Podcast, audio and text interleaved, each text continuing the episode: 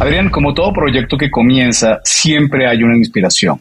En el caso del podcasting no es la diferencia y en cuentos corporativos hemos pensado en personas como Guy Ross de How, I Build This o Ray Hoffman de Master of Scales o el mismo Tim Ferriss. Pero estos son podcasts en inglés. ¿Qué opinas de referentes en el caso de podcast en español? Bueno, pues un referente para muchos de los que nos iniciamos en esto es Diego Barrazas de Dementes Podcast, que nos platica cómo ha sido su trayectoria hasta llegar a más de 300 mil descargas mensuales. Es un, un episodio muy interesante donde hablamos de atraer audiencia y sobre todo de construir comunidad. No se lo pueden perder aquí en Cuentos Corporativos.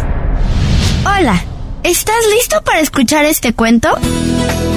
Vas a disfrutar de grandes historias y valientes protagonistas. No pelean con dragones, pero peor aún, se enfrentan al mundo real. Y como todo cuento, este también empieza con un había una vez. Que lo disfrutes. Adolfo, es claro que una industria que nos apasiona y que nos interesa conocer más es la del podcast. Durante la pandemia se dio el boom del podcast y se le vio como una forma de democratizar los medios, ya que finalmente se abrió la oportunidad para que todos los que tenemos algo que decir, o que al menos eso pensamos, podamos darlo a conocer a los demás. Solo para dar un dato inicial, en el mundo se estiman más de 2.5 millones de podcasts activos. Impresionante, ¿no? Totalmente, Adrián. Y además está claro que si estamos en cuentos corporativos, es porque vemos el potencial que tiene esta industria, ya que hay más de 40 millones de mexicanos escuchando podcasts de forma regular y muchos de ellos apenas inician en esto, por lo que se prevé un crecimiento en las horas de consumo pronosticando en México, que será el segundo mercado de podcasting en América Latina muy pronto. Pero para todo ese potencial lo importante es generar una audiencia y darle valor. Ahora, hablemos de Estados Unidos. Según Podcast Insights, el 24% de la población, cerca de 68 millones de personas de este país, escucha podcast semanalmente. Además de eso, los investigadores han demostrado que los anuncios de podcast alcanzaron casi 590 millones de dólares y las expectativas seguirán aumentando en los próximos años. Yo creo, Adrián, que es por eso que siempre que escuchamos hablar del podcasting en la región latina, los ejecutivos de empresas como, no sé, Acas, Sonoro o Podimo comentan algo así como que, sí muchachos, vamos bien, pero todavía América Latina tiene mucha oportunidad para crecer. Imaginamos que por eso se llevan a cabo eventos como que el, el que se realizó en mayo del 2023 en Monterrey, Nuevo León. Hablamos de la tercera edición del Festival Mexicano del Podcast. Al parecer ahí estaba la crema innata del podcasting latino. Se habló del futuro del podcast, cómo trabajar con plataformas de streaming, cómo crecer tu audiencia, herramientas y estrategias para cómo vivir de un podcast. Y bien, justo de eso y de varios temas vamos a platicar con nuestro invitado, quien es un rockstar del podcast y ha logrado hacer lo que muchos soñamos, vivir de lo que más le apasiona. Así que iniciemos como siempre con nuestras palabras mágicas. Había una vez un joven que desde pequeño tenía algo que no sabía que cambiaría su vida. Era un parlanchín que se la pasaba cuestionando a los demás.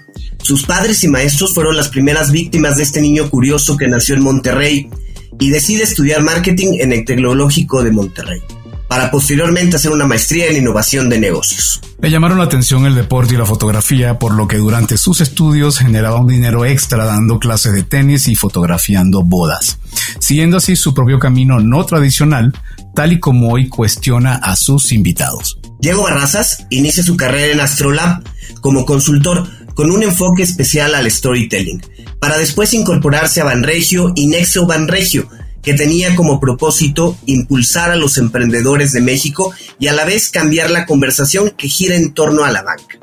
Todo esto hasta el año 2018, cuando decidió emprender por su cuenta. Y en paralelo a su empleo, a finales del 2016 inicia su podcast de Mentes, el cual es hoy uno de los más importantes en Latinoamérica, con más de 300 mil descargas mensuales, ya validaremos este dato con el propio Diego, y que ha recibido diversos premios de la industria. Demente lleva más de siete años con invitados como autores de renombre, artistas, campeones del mundo y expresidentes. Hoy Diego es CEO de Dementes Media, la empresa de contenido, educación y marketing en la que se ha transformado su emprendimiento. Casado, con casi tres hijos, uno viene en camino, su esposa siempre le notó algo inusual en la conducta. Obsesivo, hiperactivo, muy platicador y con dificultad de concentrarse. Así que después de un estudio médico se le diagnosticó TDAH, trastorno de déficit de atención e hiperactividad. Y ahora busca colaborar con emprendedores con este mismo trastorno. Y bien, Diego también es cofundador de Notrox, una empresa de nootrópicos y suplementos de origen natural. Es TED Speaker, en, ha sido TED Speaker en varias ocasiones y mentor de emprendedores mediante programas como Woman at Work y fundadoras de Kick Consultores y además, por si fuera poco, Academia de Victoria 147. Señoras y señores, un gusto darle la bienvenida al gran Diego Barrazas. Bienvenido, Diego, a Cuentos Corporativos. Un gusto tenerte con nosotros. No, hombre, Adolfo y Adrián, gusto señor. Gracias por su, por invitarme, por su tiempo que le dedicaron a esta investigación, porque se ve que está bastante, bastante desarrollado y, estoy sorprendido y voy a un par de cosas de ustedes para mi podcast, porque eso está muy cañón. Diego, eh, a ver, se conoce mucho de ti, ¿no? Ha sido muy público, hay muchas entrevistas tuyas y todo. Mm. Y, ahora queremos cambiar un poco la pregunta. ¿Quién no es Diego Barrazas? Si tú tuvieras que definirte con antónimos, ¿qué no eres? No soy ordenado, no soy serio, o sea, no, no solemne, no soy solemne y no soy frío. Todo lo contrario, soy muy sentimental. Y de todos esos no, ¿cuáles sientes tú que fue el que te ayudó a, orientarte en el camino de eso que estabas buscando y que hoy en día se ha consolidado en, en Dementes Media? No sé si alguno de esos no, pero eh, algo que, he visto, es que empezado muy profundo, oigan. Este, eh, digo, lo agradezco mucho, está bien para eso. Eh, nomás me va a costar, me va a costar. Eh, no, lo que, lo que he visto es, justo yo estaba grabando un episodio con una chica, una amiga que se llama Carolina Herrera Solís, Caro H. Solís, viene en redes. Y, y ella hablaba de, ella decía que un señor que se llama Alberto Garza, que fundó este Reporte Índigo y cuida más gente del mundo rey, le ha dado un par de buenos consejos. Y uno que ella decía es que este consejo no, no lo tomé Em, no, no, no se lo tomé porque no estoy tan de acuerdo, que era haz solamente una cosa. O sea, enfócate en una cosa y anda bien. Y ella decía, porque pues no le hice caso y yo ya hago mi podcast y hago no sé qué, y hago tal, y hago tal. Pero en una conversación, yo quedé en la conclusión de no, no, no, es que tú haces una cosa muy bien, porque incluso ella escribía, él decía, ¿dónde te cuenta que eras buena para esto y tal? Y ella mencionaba que se dio cuenta que algo que tenía como fortaleza era encontrar o abordar, es periodista, entonces eh, hacer los editoriales y las notas desde un ángulo distinto, o era muy buena para encontrar un ángulo distinto y era muy buena para poner en palabras lo que otra gente decía, es que no sé cómo explicarlo, pero esta persona lo puso en palabras y eso es lo que pienso. Y entonces, eh, no me lo quiso aceptar en este momento ella, pero es su cosa, o sea, eso, como ese consejo de Roberto Garza, enfócate en una cosa y habla muy bien, como enclávate en eso, sí lo hace ella, porque ella era, en, o sea, a través del podcast, a través de sus editoriales, a través de lo que hace con, con Latinus y con Poder Prieto y con un montón de cosas, siempre repite lo mismo, que es abordar los temas desde un ángulo distinto al que todo el mundo está abordando y con las palabras adecuadas para que la más gente se identifique. Entonces, ese es lo que ella es como este común denominador y que ha hecho muchas veces. Yo antes, justo ayer me cayó ese 20, de que también decía, bueno, es que yo tengo mucha curiosidad y me gustan muchas cosas, entonces hago esto, hago esto, hago esto, hago esto, pero al final, ayer decían es que todo regresa a lo mismo. Todo regresa en que para mí, eh, mi común denominador, yo hace una hora estaba en una charla con, con la gente de la comunidad de mentes y les decía, ¿qué encuentra como fortaleza? Y me despejaron cosas que, algunas que yo sospechaba, pero que no a lo mejor te da pena admitir o tal, que es esta curiosidad, ¿no? En mi caso de, de siempre he tenido mucha curiosidad de todo, de todo y de quien sea, de, quiero saber más, quiero aprender más, quiero entender más. Eh, y lo segundo es que soy muy humano, muy sensible o sentimental o, o empático, aunque por algunos síntomas del, del TDAH pareciera que, que, no somos empáticos, sí, sí soy. Eh, pero entonces me, es muy fácil ponerme los zapatos de alguien más. Y entonces eso, en mi caso, el tema del podcast, por ejemplo, eh, pues resulta en el tipo de entrevistas que tengo donde se le, donde eh, por un lado es, es una conversación que va más allá de la superficie de lo que ha contado mi invitado en otras ocasiones. Eh, pero por otro lado, también puedo ir leyendo cuando la soy bueno para leer a la gente, considero. Entonces voy viendo cuando la gente eh, se incomoda con una pregunta, cuando se emociona y quiere hablar más de ese tema, puedo hacer doble clic en eso, como que soy bueno para observar. Entonces, creo que esas dos cosas han sido un constante eh, denominador en mi, en mi trayectoria laboral. Eh, desde que estaba en Astrolab eh, lo hacía, pero con la fuerza laboral de empresas muy grandes. Luego desde Banregio lo hacía, pero con emprendedores. Y ahora lo hago con mis invitados y con la gente que escucha de mentes. Y al final, eh, también otra línea que es, que es similar a la curiosidad, pero es el aprendizaje o, la educación. Y es una constante también. esas tres cosas son constantes en mi vida todo el tiempo. El tema de la educación, el tema de la curiosidad y, todo lo que implica la curiosidad. Eh, y el tema de, de las personas, de, conectar con personas, eh, entender personas, entender sus perspectivas. Entonces, tratando de, o concluyendo a tu respuesta, o sea, a tu pregunta, esa es mi respuesta larga, pero es eso. Curiosidad, este, empatía y aprendizaje o educación. Oye, Diego, y a ver, tú comenzaste con Dementes hace ya siete años prácticamente, ¿no? Comenzaste a finales del 2016. ¿Por qué iniciar un podcast? Eh, ¿Qué era lo que llamaba la atención de este formato para ti? Porque en realidad en ese momento el boom estaba más bien en blog, en algún otro tipo de, formatos. ¿Por qué podcast? En México, pero en Estados Unidos ya era un boom el podcast. Yo escuchaba mucho podcast, yo crecí escuchando podcast. Bueno, crecí me refiero a mi parte preparatoria y carrera, mi parte formativa, educativamente hablando. Cuando ya empiezas a, estudiar más por gusto o por entender algo, eh, yo todo lo aprendí en podcast, no todo, mucho lo aprendí en podcast. La mayoría de las cosas complementaba con los podcasts. Eh, descubría autores, descubría eh, metodologías de trabajo, descubría este, libros, personas, emprendedores.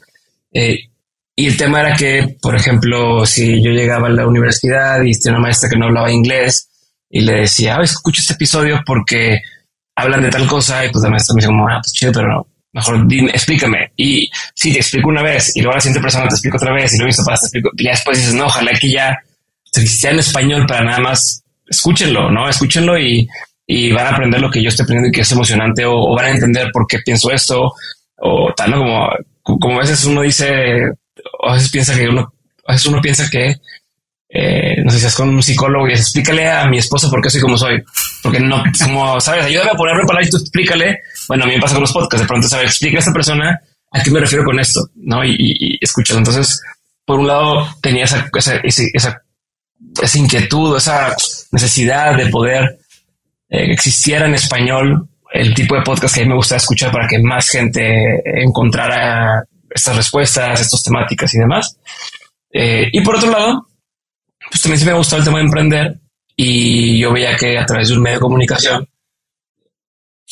podías facilitar el resto de las cosas que quieras hacer más adelante. ¿no? Hoy hay un concepto que se conoce como eh, eh, negocios apalancados en audiencias, eh, pero básicamente eso es, es, la fórmula de toda la vida, nada más puesto uno digital, ¿no? Genera una audiencia y luego esa audiencia em, me, me, me ayuda a poder transmitir un mensaje y ese mensaje puede ser para ofrecer un producto que ellos necesiten, eh, para invitar a un evento, eh, para conseguir a alguien que, hoy necesito manos, alguien que me pueda ayudar a tal. Entonces, eh, la versión egoísta de por qué hago el podcast es eso, es, poder hacerme de una, poder atraer a oídos suficientes eh, para que eventualmente poder generar un negocio alrededor de eso. ¿Y en qué momento te diste cuenta que eso que estabas construyendo se estaba convirtiendo en algo?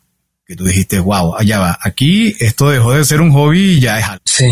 No, yo siempre lo vi como que podía hacer algo. Sea, yo siempre supe que iba a hacer algo, nada más era, vamos a hacerlo cuestión de tiempo. O sea, nunca fue un, ah, aquí, aquí sí, sí, sí.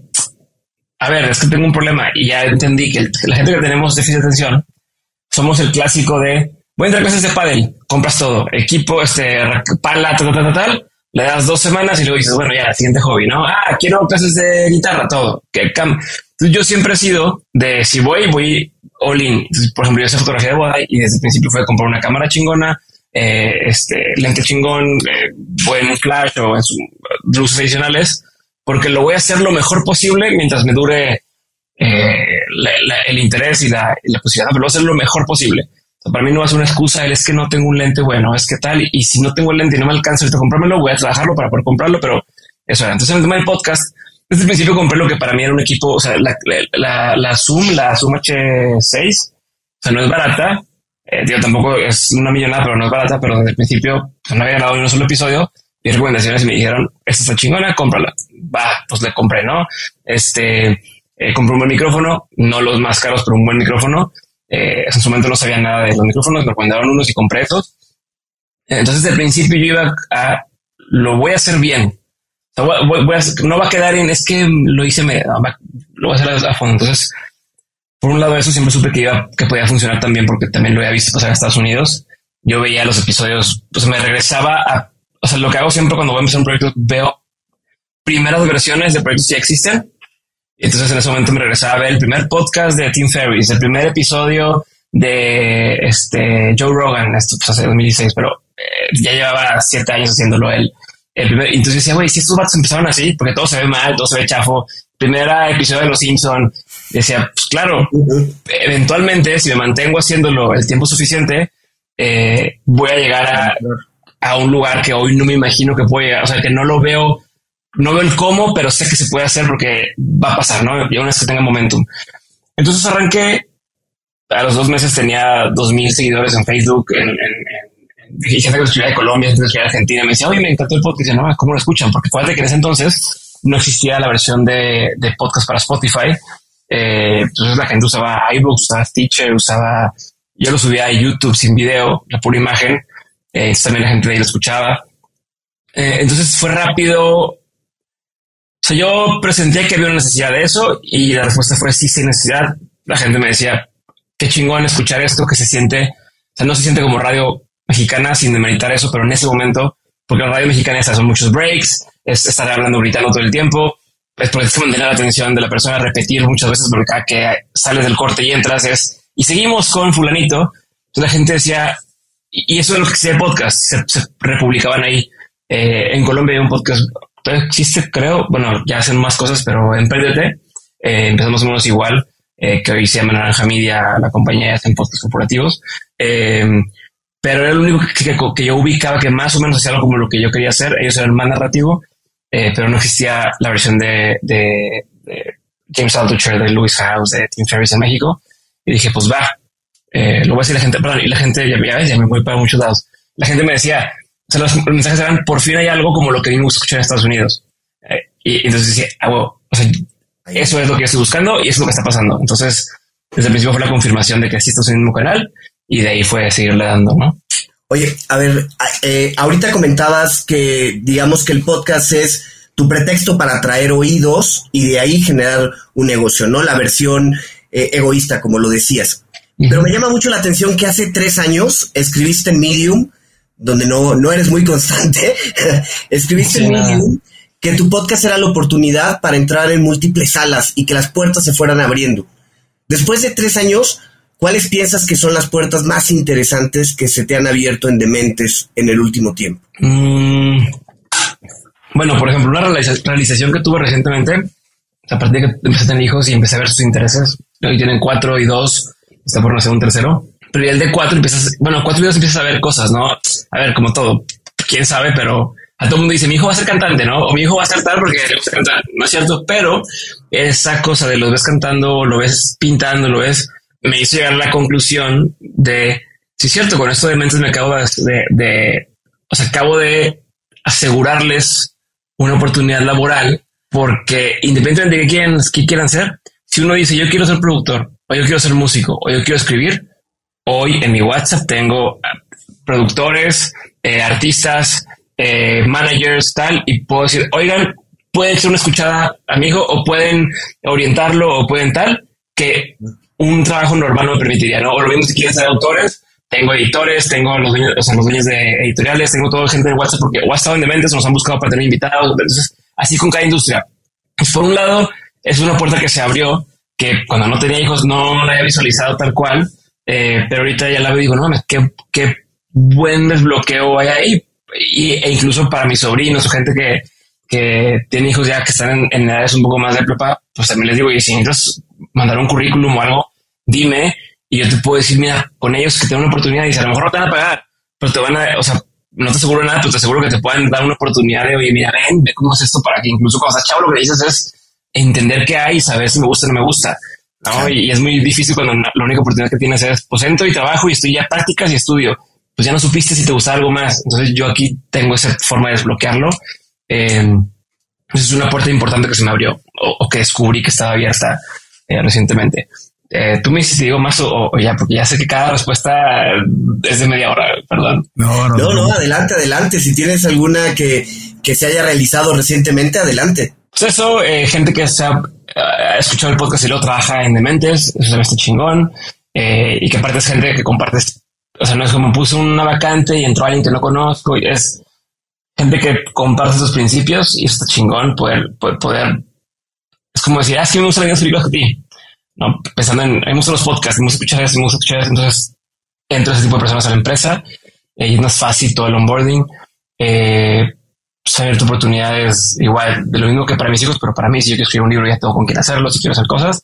Eh, y hay muchas oportunidades que no son tan tangibles, o sea, de amistades que nunca imaginé que podría tener o personas que nunca imaginé conocer, tanto de invitados como oyentes, ¿no? Y esa amistad pues trae una serie de, de cosas que tampoco se existían, ¿no? Como el, el poder ir a eventos, a, backstage, entonces me gustaba, el poder entender la historia detrás de cámaras, de cosas de películas que a lo mejor nadie te dice porque no se puede decir por contrato, lo que sea, pero me hice amigo de un director y me contó todo el chisme detrás. Entonces son cosas tontas, pero que a la vez están padres porque a mí es lo que me, es lo que me gusta, me da curiosidad, o me gusta ver las cosas detrás de cámaras y hoy se me dio esa oportunidad de eso. Y obviamente, bueno, la más evidente eh, es la de la oportunidad de hacer negocio, ¿no? De, de apalancarte de esta atención que ya tienes eh, encontrar qué necesitan esas personas y poder ofrecerlo.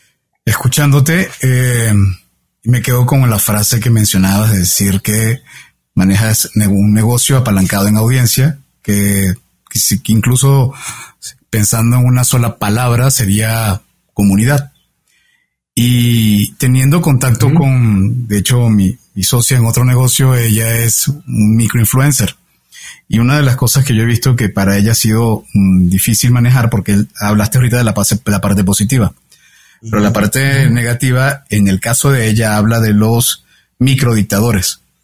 Y es decir, que dentro de la propia comunidad empiezan a exigirte, exigirte, exigirte, y a veces yo veo que ella entra un poco de ansiedad porque siente que su comunidad o una, una parte, una pequeña parte de la comunidad le pide, ahora quiero nuevos programas, ahora quiero que hables de esto, ahora quiero que hables de aquello.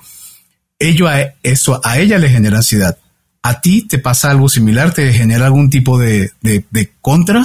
Mm, es que yo no, mi acercamiento hacia eso es distinto, no lo, no lo, no lo, mi forma de entenderlo es diferente. Por un lado, para mí, audiencia y comunidad son cosas distintas. No es lo mismo. O sea, no es lo mismo.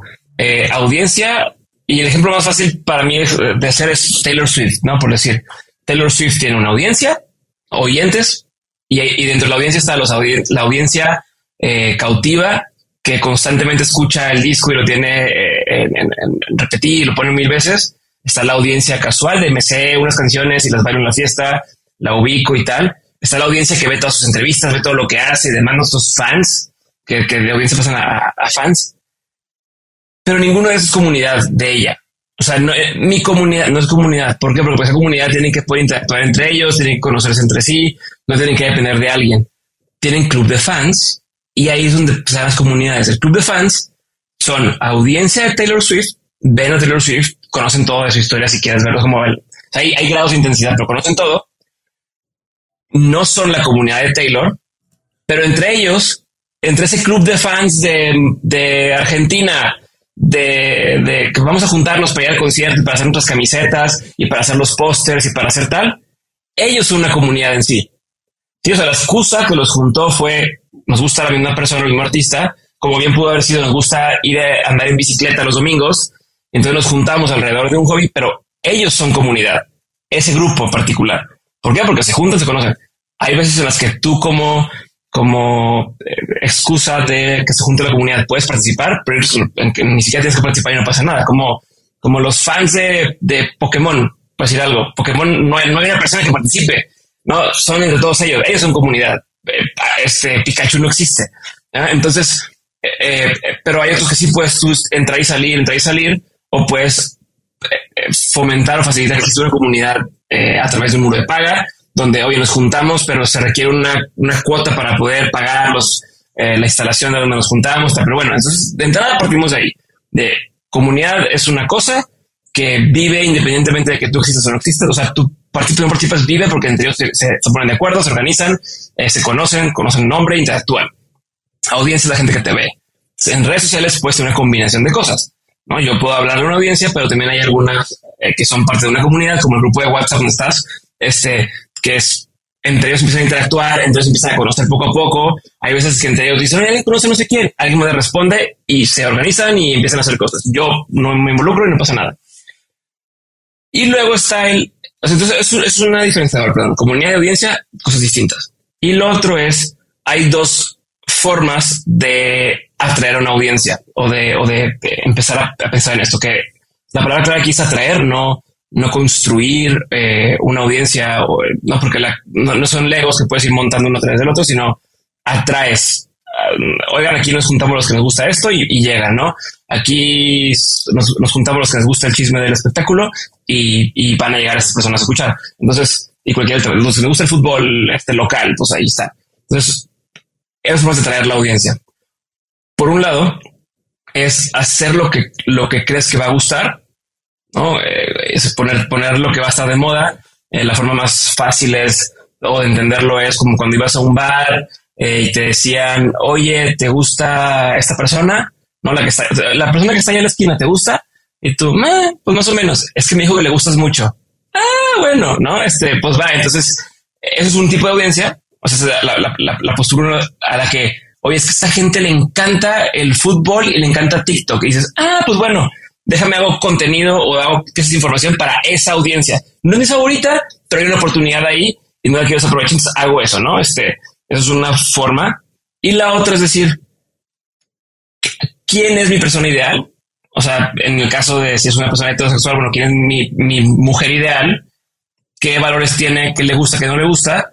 Y entonces, ¿qué tendría yo que ser o en qué me que convertir para también ser atractivo para esa persona, ¿no? Para que juntos, o sea, lo que me, oye, pues me encanta que hace deporte, probablemente si yo no hago deporte, eh, va a decir, pues este güey, este fodongo qué, ¿no? Este, no, pero si yo también soy atlético como ella y tal, podemos tener cosas en común y nos van a gustar cosas similares, no todo igual, pero nos gustan similares. Entonces, y en, es, y en ese de, en esa misma, perdón que estoy alargando tanto esto, pero y en esa misma línea de cómo ser atractivo para ese tipo de persona, tú estás tratando de, de apalancarte ahí para tú lograr lo que tú quieres lograr. No, o sea, para yo ser, o sea, yo quiero ser una persona atlética. Y entonces ahí me gusta, porque a mí me gusta ser otra persona y yo soy atlético, entonces mi esposa perfecta es, entre más atlético me vuelva, más cumplo con lo que yo quiero ser para mí, pero también para ser atractivo para otras personas. Entonces, regresando al mundo de las audiencias, pues es igual, es, a ver, quiero atraer a, millones de followers en redes, hablo de chismes, meto a una persona que a lo mejor no va conmigo, pero lo hago porque sé que va a traer gente y va a traer morbo, va a traer otra cosa. Es válido y es un modelo de negocio, pero está el otro el que es, a ver, ¿qué quiero para mí? Porque lo voy a estar haciendo durante muchos años. ¿Qué me interesa? Entonces, ¿qué tipo de gente puedo invitar a mí, en el caso de mi podcast, eh, que me nutra lo que yo quiero, pero que al mismo tiempo va a traer a ese tipo de gente que es como yo y que le gustan las mismas cosas? Por ejemplo, a mí no me asusta cuando tengo un invitado eh, o una invitada y dice, este, la opinión que quiera, ¿no? Yo no creo en Dios o dice yo creo en Dios y se lo debo a Dios. Sé que si ese clip está allá afuera en el mundo, va a haber mucha gente que diga, está bien mal esta persona o está muy bien esta persona. Pero la audiencia que, que he construido y el tipo de gente que yo quiero tener va a decir, ah, pues puedo, no estoy de acuerdo con lo que dice, pero todo lo más que está diciendo está muy interesante y me sirve para mi carrera, para mi vida, para lo que estoy haciendo.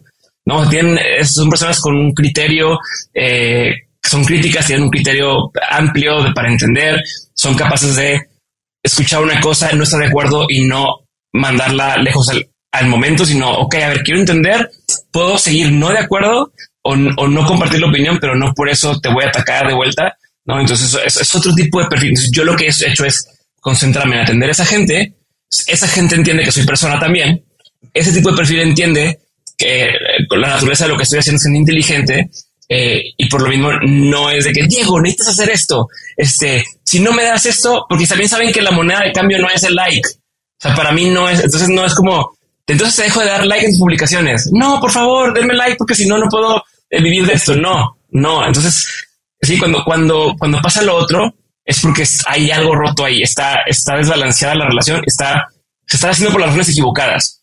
No, este, toda esta gente que pone un story, eh, interactúen con mi nueva foto y la ponen tapadita para que no vayan y tal, porque está en el negocio de yo tengo que tener la mayor cantidad de métricas para que entonces esas métricas me puedan vender un anunciante y tal.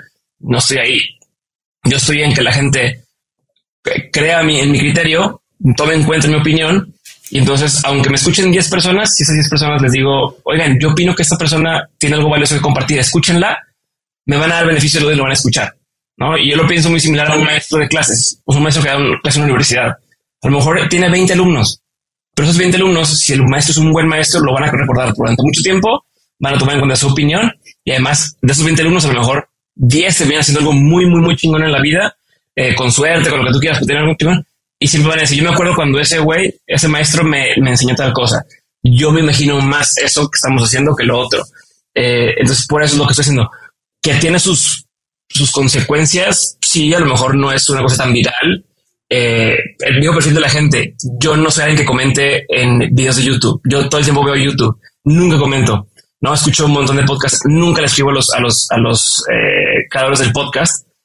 Y yo sé que mucha de la audiencia de mentes es igual porque los números te dicen la cantidad de caras que hay, pero tú ves el video de YouTube y a lo mejor tiene 20 comentarios, 15 comentarios. Y muchas veces comentarios son de gente que, que a lo mejor opina, no, ese güey no vale madre, o ese güey, como yo sé que ese no es el que le estoy hablando y no me importa, que haga lo que tenga que decir, pero no es para ti, no, no lo estoy haciendo para ti, sino para otra persona.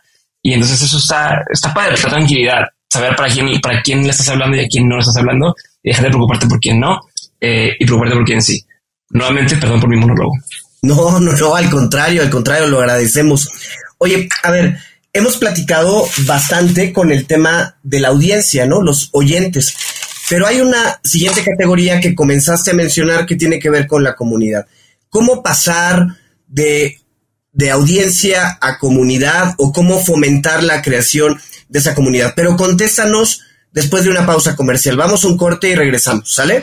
Hola amigos de Cuentos Corporativos, soy Andy Llanes, cofundadora de Voz la aplicación de wellness y fitness digital que está ayudando a las empresas a incentivar a sus colaboradores a ser físicamente más activos, obteniendo beneficios como una mejor respuesta ante el estrés, mayor concentración, más vitalidad y sobre todo mejorando la salud integral. Implementar WOS en tu compañía es súper sencillo y lo mejor es que con una sola membresía puedes dar este beneficio a toda tu plantilla. Escríbenos a hola.getwoz.co o ingresa a las notas de este episodio, haz clic en el link de contacto y déjanos tus datos. Entren inteligente, entren eficiente con vos. Diego, en la pregunta anterior hablamos mucho de, la audiencia, de los oyentes, pero el siguiente paso y al que todos queremos llegar es a tener una comunidad. ¿Cómo puedes hacer para fomentar una comunidad? ¿Cuál ha sido tu experiencia? Bueno, de entrada creo que em, la palabra comunidad se ha estado prostituyendo un poco y nos han estado vendiendo la falsa idea de que es importante tener una comunidad o queremos tener una comunidad. Así como también se ha vendido mala mentalidad de que todos tienen que tener una audiencia y todos tienen que subir en redes, ¿no? Entonces tienes a directores de empresas concentrándose en, en cómo ser popular en redes en lugar de, de cómo hacer que la, la, empresa funcione, ¿no? Este, entonces, de entrada, yo diría que no es de huevo tener una comunidad, no se fuerza. De hecho, no sé si ni siquiera sea lo ideal para todo el mundo. Depende del perfil, depende del tipo de, de, de, de cosa que estés haciendo. Eh, ya podemos entrar así contra por qué sí, por qué no, pero, pero para responder tu pregunta de, cómo se, cómo se hace, es bien sencillo. Es decir, la gente, aquí nos juntamos, o sea, la base es aquí nos juntamos, nos queremos hablar de esto, ¿no? Y ese, aquí nos juntamos, es lo que va cambiando. Puede ser, eh, nos juntamos, vamos a hacer un grupo de WhatsApp y quien quiera entrar y es gratis, o puede ser, vamos a juntarnos presencialmente en tal lugar eh, y entonces los, veo tal día, en tal fecha, en tal evento, o puede ser un, voy a hacer un Patreon donde por nueve dólares al mes vamos a poder tener sesiones de Zoom en vivo y poder hablar de lo que normalmente no puedo hablar en público, pero para que ustedes puedan tal. Entonces, eh, pero, pero todo regresa a lo mismo, es de todos los que estoy diciendo en este momento, quien quiera juntarse conmigo acá, acá estamos, ¿no? Que es como cuando llegabas al, a la primaria y decías, con tu balón de básquet, tu balón de fútbol. Oigan, vamos a jugar en la cancha uno, vamos a jugar acá atrás, que quien quiera jugar, cáigale, ¿no? Ya van a empezar las retas. Es eso. No, no tiene mucha ciencia. Se puede hacer desde el día uno, sí. ¿Qué pasa? Que bueno, pues a lo mejor hay dos personas en esa, en ese partidito.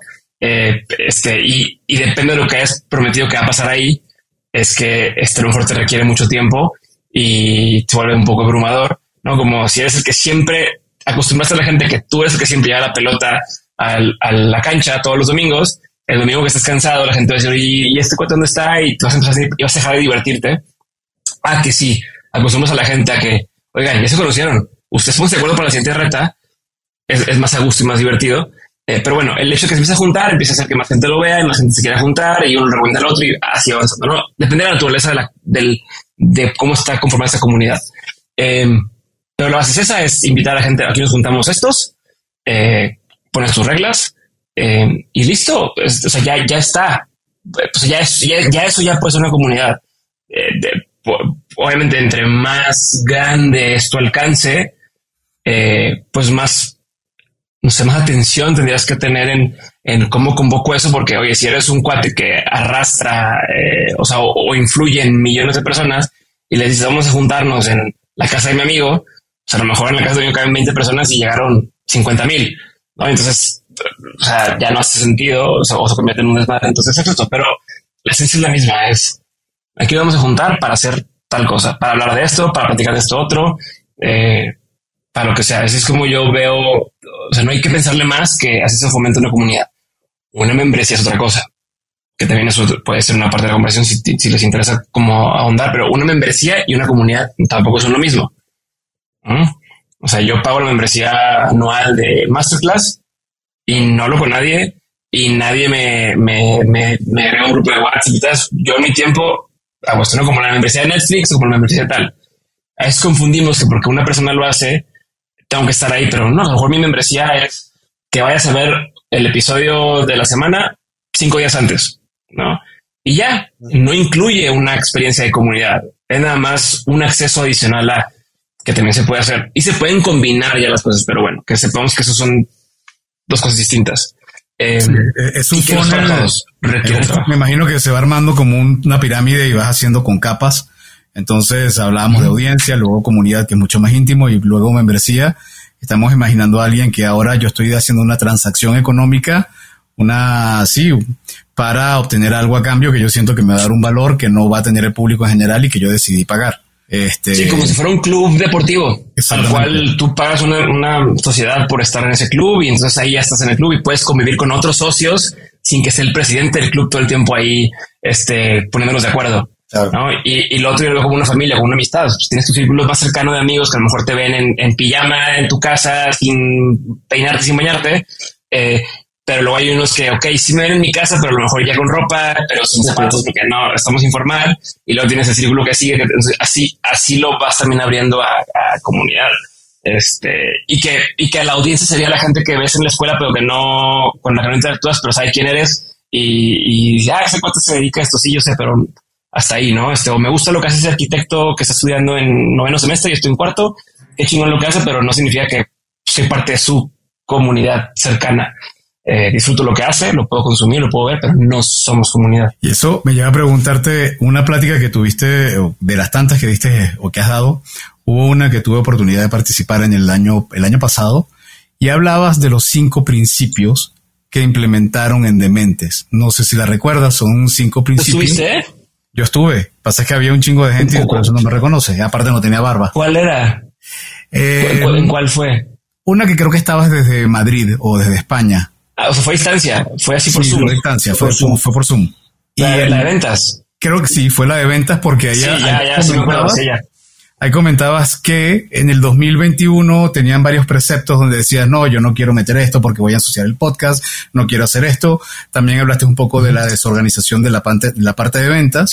Y luego como que dijeron, ya va, vamos a arreglar un poco este desmadre, vamos a sacar aquí una metodología. Y terminaron incluso en el 2022 vendiendo hasta tres veces más de lo que habías vendido en el año anterior. Entonces, uh -huh. eh, me gustaría preguntarte, ¿cuáles son esos cinco principios si nos puedes comentar que pusieron en, en, marcha. Mejor recuérdamelos tú, porque ya no me acuerdo yo de cuáles eran. Este, o sea, porque, porque acuerdo que estaba muy orientado a ventas, no me acuerdo exactamente qué, qué, qué les dije y no quiero echar mentiras otra vez. No te preocupes, este, mira, te lo voy a recordar. Había un primer punto que tenía que ver con la parte de la del, del marketing del podcast, ¿no? Eh, aparentemente al principio era algo muy tímido, donde era bastante orgánico lo que iba llegando, entonces en ese momento se iba procesando, pero luego dijeron, no, mira, sabemos que los equipos de marketing preparan su presupuesto en el mes de octubre, es el momento de ir a abordarlos, de qué manera lo vamos a presentar. No sé si eso en cierta forma también está vinculado a, a productos, no sé si son productos o subproductos que, que has puesto en marcha en Dementes, como el que está el de el más reciente que es el futuro de todo, e inconformes.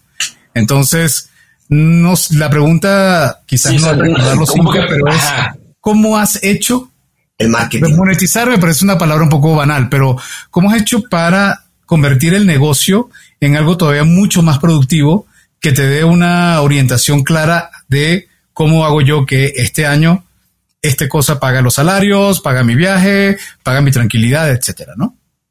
Ok, ok, creo que ya más o menos, o sea, sí, porque la palabra principios pensé que te refieres como de por qué se fundó Dementes o bajo qué principio está fundado, pero más bien estamos hablando de como las líneas o de, de, de, la parte económica de Dementes y, hacerlo sostenible y rentable, ¿no?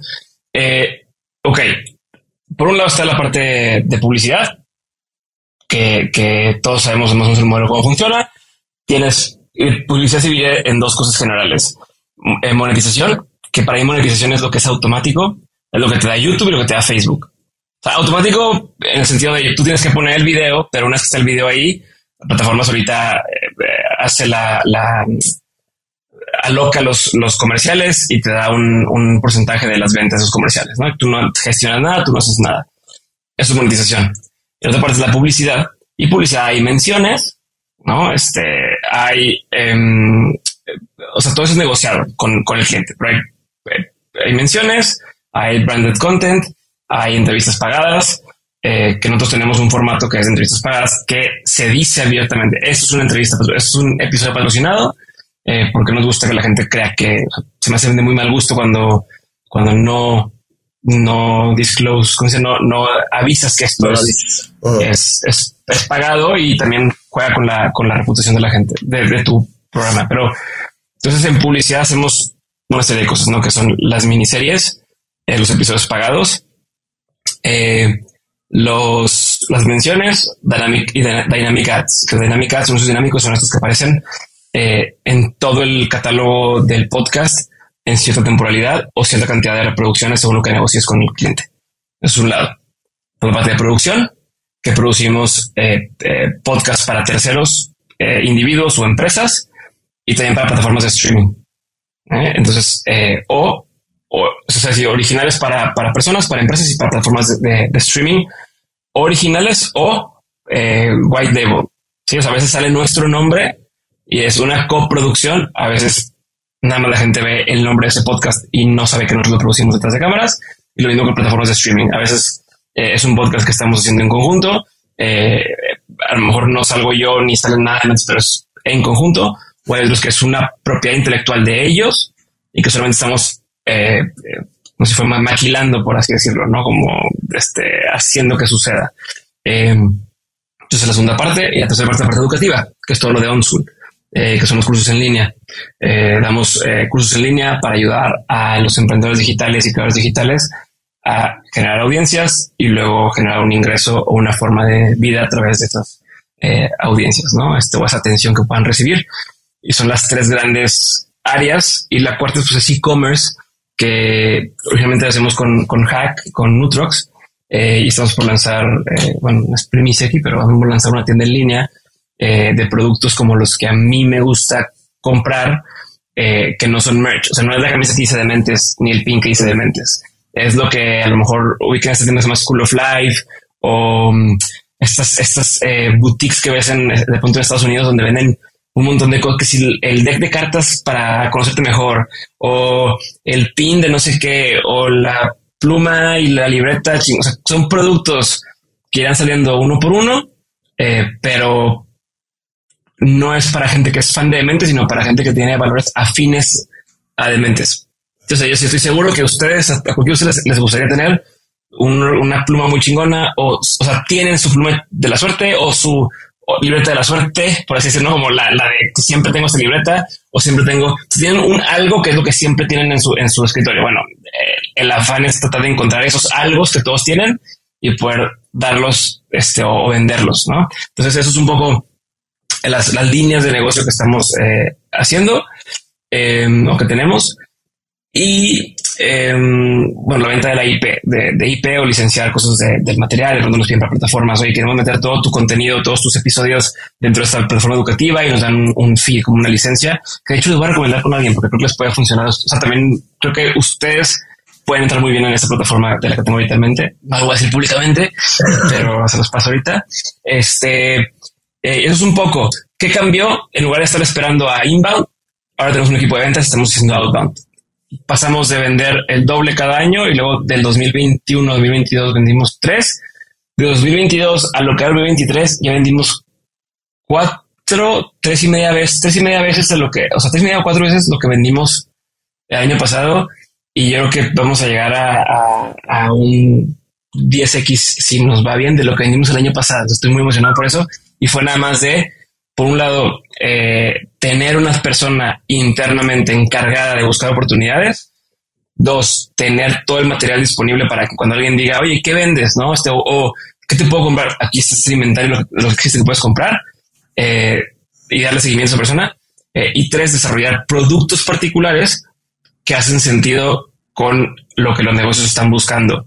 Sí, o sea, este formato que hicimos para quien, esto se lo, se lo doy porque incluso una plataforma muy importante de streaming me acaba de decir, queremos copiarte esta cosa y la vamos a empezar a, vender para nuestros podcasts que tenemos con nosotros, que son las, las miniseries. Ok, lo que hacemos es, eh, yo, yo no podía meter o no, no me sentía como metiendo un anuncio, por ejemplo, de eh, alcohol. Ok, o de, apuestas, de una casa de apuestas. A lo mejor me sentía como un, un, anuncio de, oye, este, usa esta casa de apuestas para apostar en tu deporte favorito. Eh, pero sí podía decirles, oigan, hoy entrevisté el Canelo, que no ha pasado, pero este, entrevisté el Canelo y esto fue gracias a que Casa de Apuestas me voló a Las Vegas, me consiguió un espacio y me permitió poder eh, hacerlo. Entonces, gracias Casa de Apuestas tal, eh, un ojo y eso convertirlo en lugar de que sea una sola vez, decir, hagamos cinco episodios de estos, ¿no? Cinco episodios que están enfocados en eh, atletas de alto desempeño o eh, campaña de alcohol tiene una campaña de eh, los más este, talentosos. Y entonces hagamos cinco episodios eh, o diez o tal con esa temática en particular y es traída por alcohol tal. No es toma este alcohol o tal, sino es facilitado por ellos, pero al final del día el producto sigue siendo lo que la audiencia sí quiere recibir. No es un comercial, es un episodio con alguien que a lo mejor de otra forma hubiera sido muy difícil conseguir, pero gracias a que tuve eh, ese sponsorship o esa eh, ayuda de esa marca, porque lo que ha pasado en esas colaboraciones es que ellos me traen a la gente, se me consiguen a la gente eh, que de otra forma no me hubieran pelado. Eh, ya la audiencia puede disfrutar de eso que no existía antes. Entonces eso ahí se los pasó el costo. Muy eh, el Inception fue una plática que tuve con el Inception fue de una plática que tuve, o sea, fue una serie de cosas que pasaron, pero empezó un poco con una plática que tuve con Carlos Peña, que Carlos Peña, este, un gran saludo a mi estimado Carlos Peña, él es manager de Julio César Chávez, lo conocí a raíz de Julio y, y se un gran amigo, lo quiero mucho, eh, pero él eh, como que estás platicando de cómo se hacerlo y tal, y salió eso y después dijo, hey, eso es como tiene una serie, y él me decía, sí, ¿por qué no lo haces así, así, lo puedes vender tal? Es como que yo creo que ahorita estoy cayéndome que realmente el mérito de esa idea es de él y nos ha funcionado. ok, pues muy interesante, la verdad, Diego. Oye, a ver, eh, con todo esto que has ido creando, con todo lo que se ha convertido de mentes, ¿quién es él o la podcaster que admiras? ¿Quién es tu referente en el medio ahora? Que a lo mejor ha cambiado de cuando comenzaste. Sí, yo creo que el más reciente es Malcolm Gladwell. Todo lo que hace Malcolm Gladwell me gusta mucho. Lo que hace con Pushkin, Pushkin Industries, creo que se llama así Industries. Eh, la página es pushkinf.fm, creo. Eh, está chingón todo lo que hace. O sea, ese es como ahorita mi, quién estás tratando de, alcanzar en el sentido de, de, pues, pero decir, quiero que lo mío llegue a estar a ese nivel. Ahorita es eh, Malcolm Gladwell con, con que hace con Pushkin. Porque no solamente hace un podcast que me gusta mucho, Revisionist History, sino eh, los podcasts que han salido como branded content o como originales de ellos están muy bien hechos, están muy chingones, tienen todos se sienten como parte de lo mismo, sin ser lo mismo, no sale él en todo Eh, aparte de que es un autor, eh, ¿cómo? Prolífero, se dice, como ya de, años y años, y sigue teniendo este nivel de, o sea, nadie, nadie va a llegar con él y, hey, foto, cuero, te amo, tal. No, sino la gente ya con él es, güey, no, pues, quiero platicar contigo. O sea, quiero platicar contigo, quiero que interactuemos. Y él es de ese approach también y se va a correr con la gente. Tiene este nivel de fama cómoda, ¿no? De, de, tengo suficiente, soy suficientemente conocido y tengo suficiente autoridad o, reputación, prestigio, reputación para que me tomen en serio, me tomen en cuenta, me den oportunidades, pero sin que llegue a afectar eh, mi vida eh, personal, ¿no? Este, ni que sea un tema de chisme o de morbo o que haya paparazzi. Eso, tanto su vida eh, personal o privada como la ha llevado él y Seth Godin, por ejemplo, y lo que han hecho de producto me gusta porque igual no es, él, él no está en, él no está en el mundo de ¿Cuántas descargas tenemos para poder tener un anunciante? Él está en, yo anunciante quiero relacionarme con él. O sea, quiero relacionar mi marca con esa persona o quiero que su tipo de audiencia conozca lo que estoy haciendo.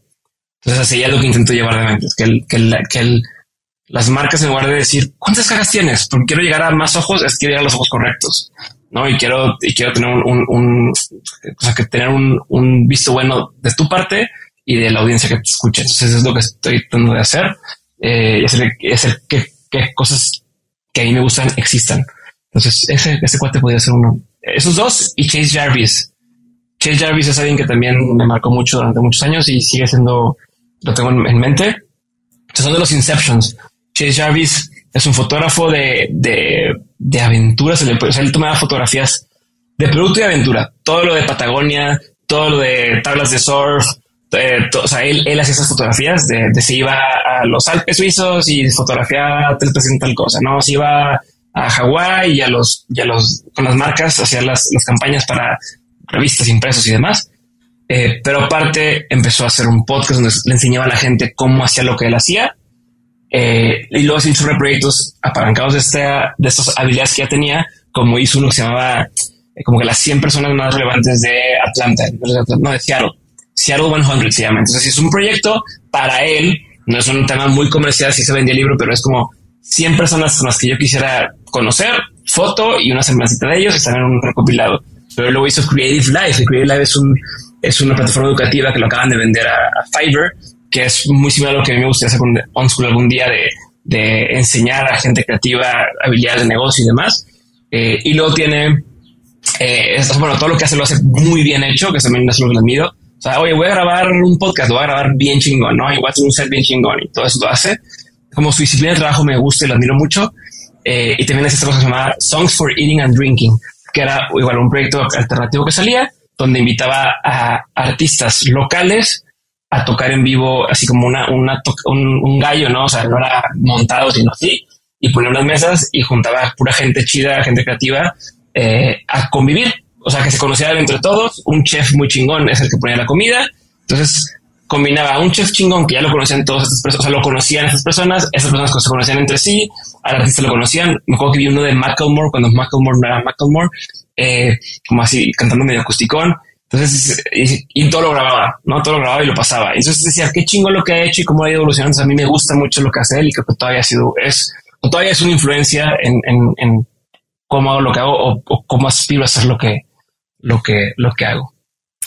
Y bien, eh, ahora me toca preguntarte, ya pensando en todo lo que has construido, en todo quienes, quien te han inspirado, es hoy, ¿dónde ves a Dementes en cinco años? Cinco años. ¿Dónde veo a Dementes en cinco años? Em, por un lado, eh, a nivel equipo, yo imagino teniendo ya en cinco años un equipo de trabajo en el que absolutamente nadie está preocupado por el dinero. O sea, nadie del equipo está preocupado. O sea, ya todos logramos tener un nivel de sueldos en el que todo el mundo dice, yo puedo trabajar, o sea, puedo dedicarme a trabajar, ¿no? Y no estoy en, que, oye, ¿cómo lo hago para hacer esto? Pero aparte necesito ser freelance para poder completar, para pagar la renta, para pagar no sé qué, sino que lograr hacer que el equipo que tengo, todos puedan eh, estar a gusto en su situación económica para que entonces puedan hacer su mejor versión de su trabajo eh, pues somos 20 personas. Eh, entonces, mi idea no es crecer muchos equipos, sino más bien eh, ir haciendo que crezca el equipo en cuanto a capacidad y habilidades y profesionalismo y tal. Eh, eso es una cosa que veo, independientemente del resultado público, esto me imagino sucediendo. Em, lo segundo, en cinco años, yo me imagino poder ser referencia en la industria, en el sentido de cómo se deben hacer las cosas bien, de, el nivel de profesionalismo que se tendría que tener, de, del rigor con el que se deben hacer eh, las entrevistas o las cosas que estamos haciendo en, Dementes.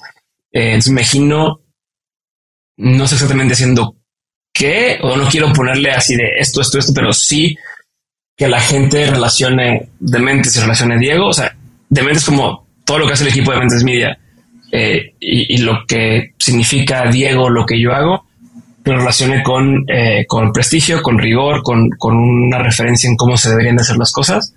Em, que si te fijas no tiene nada que ver con cuántas descargas, cuánta audiencia, pues que el que lo conozca diga eso está muy chingón.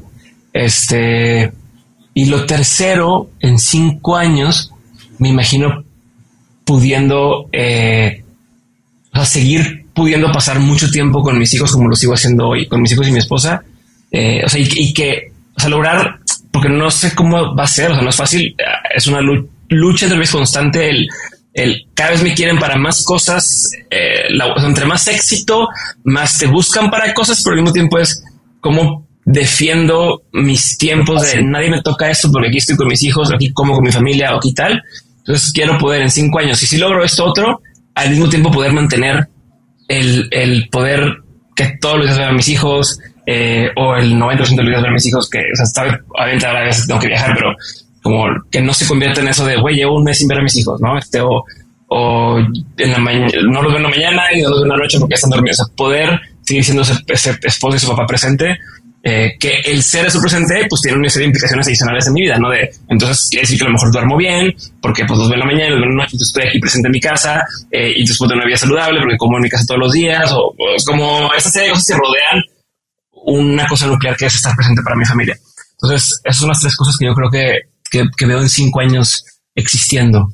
Eh, hay muchos proyectitos y cosas que digo, me encanta una serie en Netflix, ¿no? De tipo la de Explain, eh, pero hecha en español por nosotros, o un documental, o hay, cosas que imagino que o me gustaría que eventualmente pasen, pero, pero todas regresan a estas tres cosas que ahorita se me, se me vienen a la mente.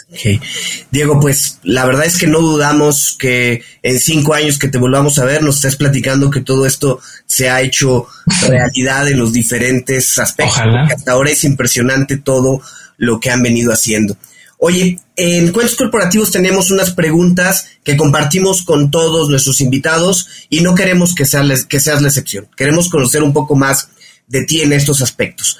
¿Te gustan los cuentos? Sí, ¿Qué cuento es tu cuento favorito o autor favorito? Mira, mi esposa tiene una costumbre bien bonita de, regalarle cuentos a la gente, o libros de niños, libros para niños. Y yo me acuerdo desde los primeros veces que, que o sea, desde hicimos novios y los primeros cumpleaños y demás, siempre me regalaba eh, libros para niños, pero que te llegan a ti así bien cabrón, ¿no? Pues, no, este, o sea, si es para un niño y el niño le da el mensaje, pero a ti te, recuerda cosas o te confirma cosas o te hace revalorar o reevaluar de si estoy en el camino adecuado. ¿no? hay un libro que me gusta mucho, que siempre me acuerdo de él, que se llama Not a Box, o sea, no una caja. Em, lo escribió, déjame quién escribió. Antoniette Portis. Es un libro bien simple, tiene una frase por cada, cada hoja, pero dice, es una especie de conejito y que entonces aparece como toma uno, sale el conejito con una caja o una caja de cartón y entonces que le dice, este, ¿qué haces con esa caja? dice, no es una caja, es un cuento espacial, ¿no? Y luego siguiente de que, este, pero es una caja? No es una caja, es un barco pirata.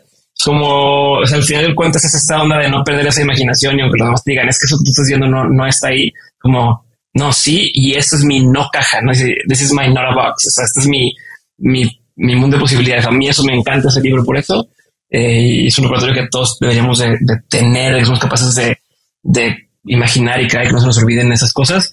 Y hay otro que me gusta mucho, digo, hay un montón, pero hay otro que me gusta, este, que se llama The um, Horse, The Boy, The Mole, The Fox and The Horse. O sea, el, el niño, el, ¿cómo es que es un modo en español? Este, se olvidó el nombre. Topo. El niño, el topo, el zorro y el caballo, se llama el, libro en español. Em, está escrito por Charlie Mackesy.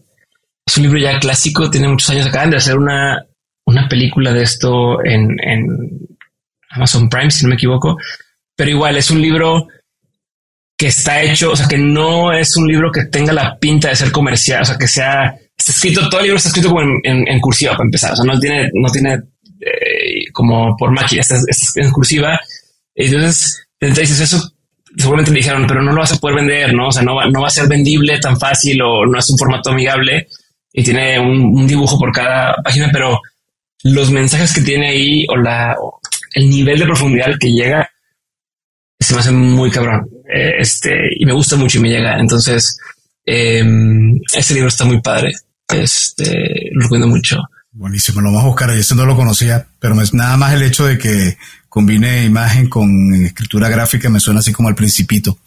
Y sí, es, es, como esta onda, es muy similar en ese sentido. Pero y te voy a decir más una cosa. Te voy a terminar una cosa porque, por ejemplo, vi una frase que dice aquí, ¿no? Donde dice, este, ¿qué es lo más valiente que has dicho?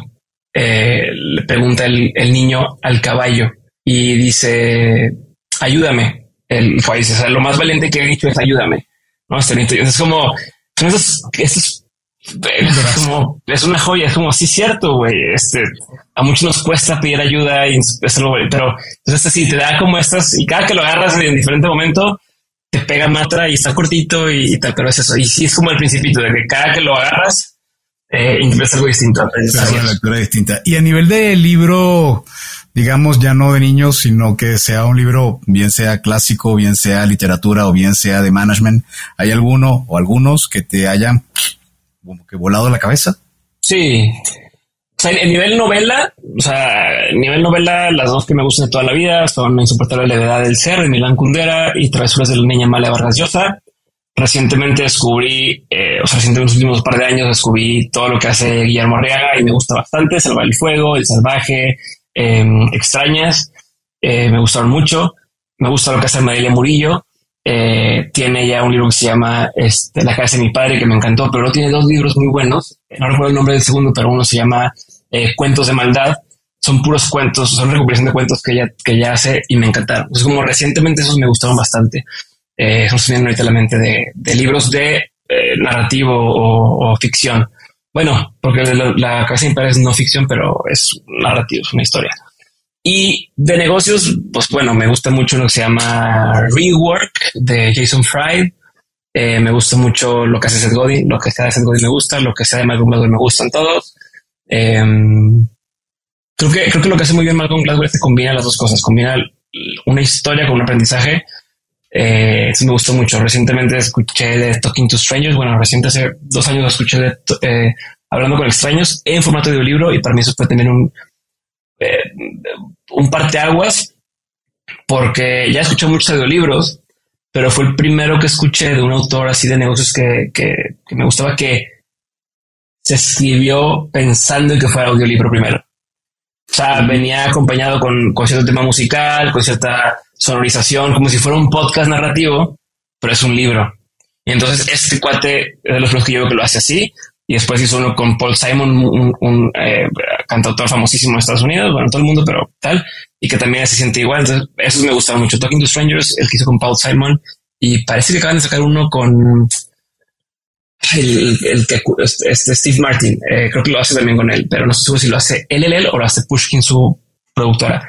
Pero ese me gustó mucho de Malcolm por esto, por el tema de que está hecho para eh, escucharse en audiolibro. Diego, ¿alguna aplicación móvil o gadget que utilices en tu vida diaria o en lo profesional que recomiendes? Ya me di cuenta que me estoy pasando de lanza con mis respuestas. De, son preguntas rápidas y ya me estoy yendo al baño con esto. Eh, pues regresando, aplicación móvil, siempre, siempre calendario. A que quieras, Google Calendar o Apple Calendar, pues es un default, aprende a usarlo bien te va a cambiar la vida si lo sabes usar bien y sabes separar tus tiempos no negociables de todo lo demás. Otra aplicación que me gusta mucho es un se llama Things. Eh, nada más está para dispositivos iOS. eh, Things, es, como de, para hacer listas de, pendientes y de cosas. Eh, a mí me sirve mucho porque se me olvidan un montón de cosas. Y últimamente uso mucho una que se llama, este, bueno, no se llama, los recordatorios de, de Apple. O sea, hace un par de años cambié de operativo de todo Apple, o sea, de, iPad, iWatch, iPhone y demás. Eh, y me cambió por completo la forma de trabajar y eso, antes olvidaban un montón de cosas, pero si ahorita, por ejemplo, terminamos de hablar y que de pasarles el contacto de esta persona que les dije para que su podcast pueda ir en su plataforma, lo que hago es, no lo voy a decir la palabra completa, pero agarro mi reloj, lo acerco a mi boca y digo, hola, este, S-I-R-I, eh, recuérdame hoy a las 5 de la tarde de mandar esta cosa y lo ponen en mi, en mi recordatorio. Entonces ya durante el día me pongo recordatorios de cosas de, eso es para mañana, Lo voy, lo voy diciendo nomás así y luego ya lo organizo. Este, o ya veo cuándo lo voy a acomodar, pero ya no se me olvidan muchas de las cosas que me olvidaban antes. Eso es importantísimo. Y Notion, Notion también me gusta mucho. Este, como, como esta, esta filosofía de, construir un segundo cerebro. Eh, el mío lo estoy armando en Notion, entonces no funciona muy bien para toda, el, toda la empresa. Buenísimo. Y de todo el mundo que has entrevistado o no hay que no hayas entrevistado, ¿habrán dos o tres empresarios latinoamericanos que tú consideres que vale la pena seguirles la pista? Sí, este, o sea, no, sé si seguir la pista porque no todo el mundo publica, o sea, no, por ejemplo, el primero que se me ocurre es Toño Vilches.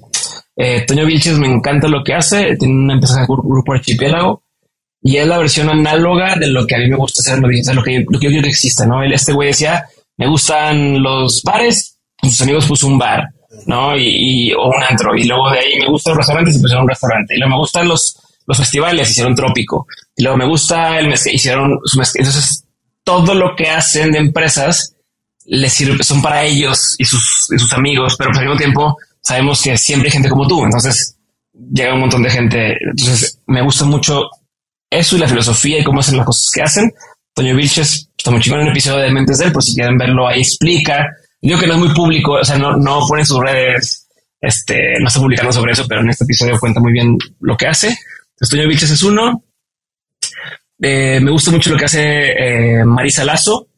Eh, Marisa Lazo es una emprendedora, vive en Guadalajara. Este, empezó con, haciendo pasteles en su casa y hoy es este imperio de, pasteles y de galletas y demás y un montón de cosas más que hace. Pues me gusta mucho ella. Y a lo mejor agregaría, es que hay mucha gente, pero, pero mm, del perfil que me gusta. no es que esté de acuerdo con la forma de ser, con todas las prácticas de todo el mundo, pero hay un cuate que me intriga mucho y vale la pena también decir la huella que se llama Pablo Guisa. Este está loco. Es el episodio más largo que tengo de Mentes. Son seis horas del episodio, cinco horas de episodio. Tiene una vida tan interesante, eh, pero a la vez es de los que siempre está como, como, como que no se puede. Lo más reciente, o sea, él es, fanático del cine de terror y de fantasía, ¿no? algo que yo no me gusta para nada el cine de terror, eh, pero él es, esto hizo Grupo Mórbido, hizo eh, como el festival eh, más grande o, el segundo más grande en, Latinoamérica de cine fantástico y de terror. y es la primera vez, o sea, él consiguió que en Cannes este año fue la primera vez que hubo un pabellón del cine de terror.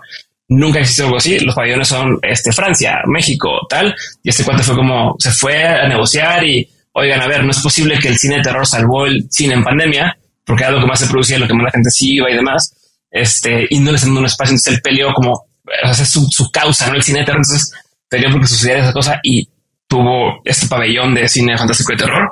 Em, entonces me impresiona cómo en cada uno de los lugares en los que ha entrado ha logrado dejar huella y hacer diferencia, ¿no? Este, hubo un tiempo que se dedicaba a hacer videos musicales y era el que ganaba todos los premios de los MTV Video Music Awards, eran videos que él había hecho para artistas famosísimos.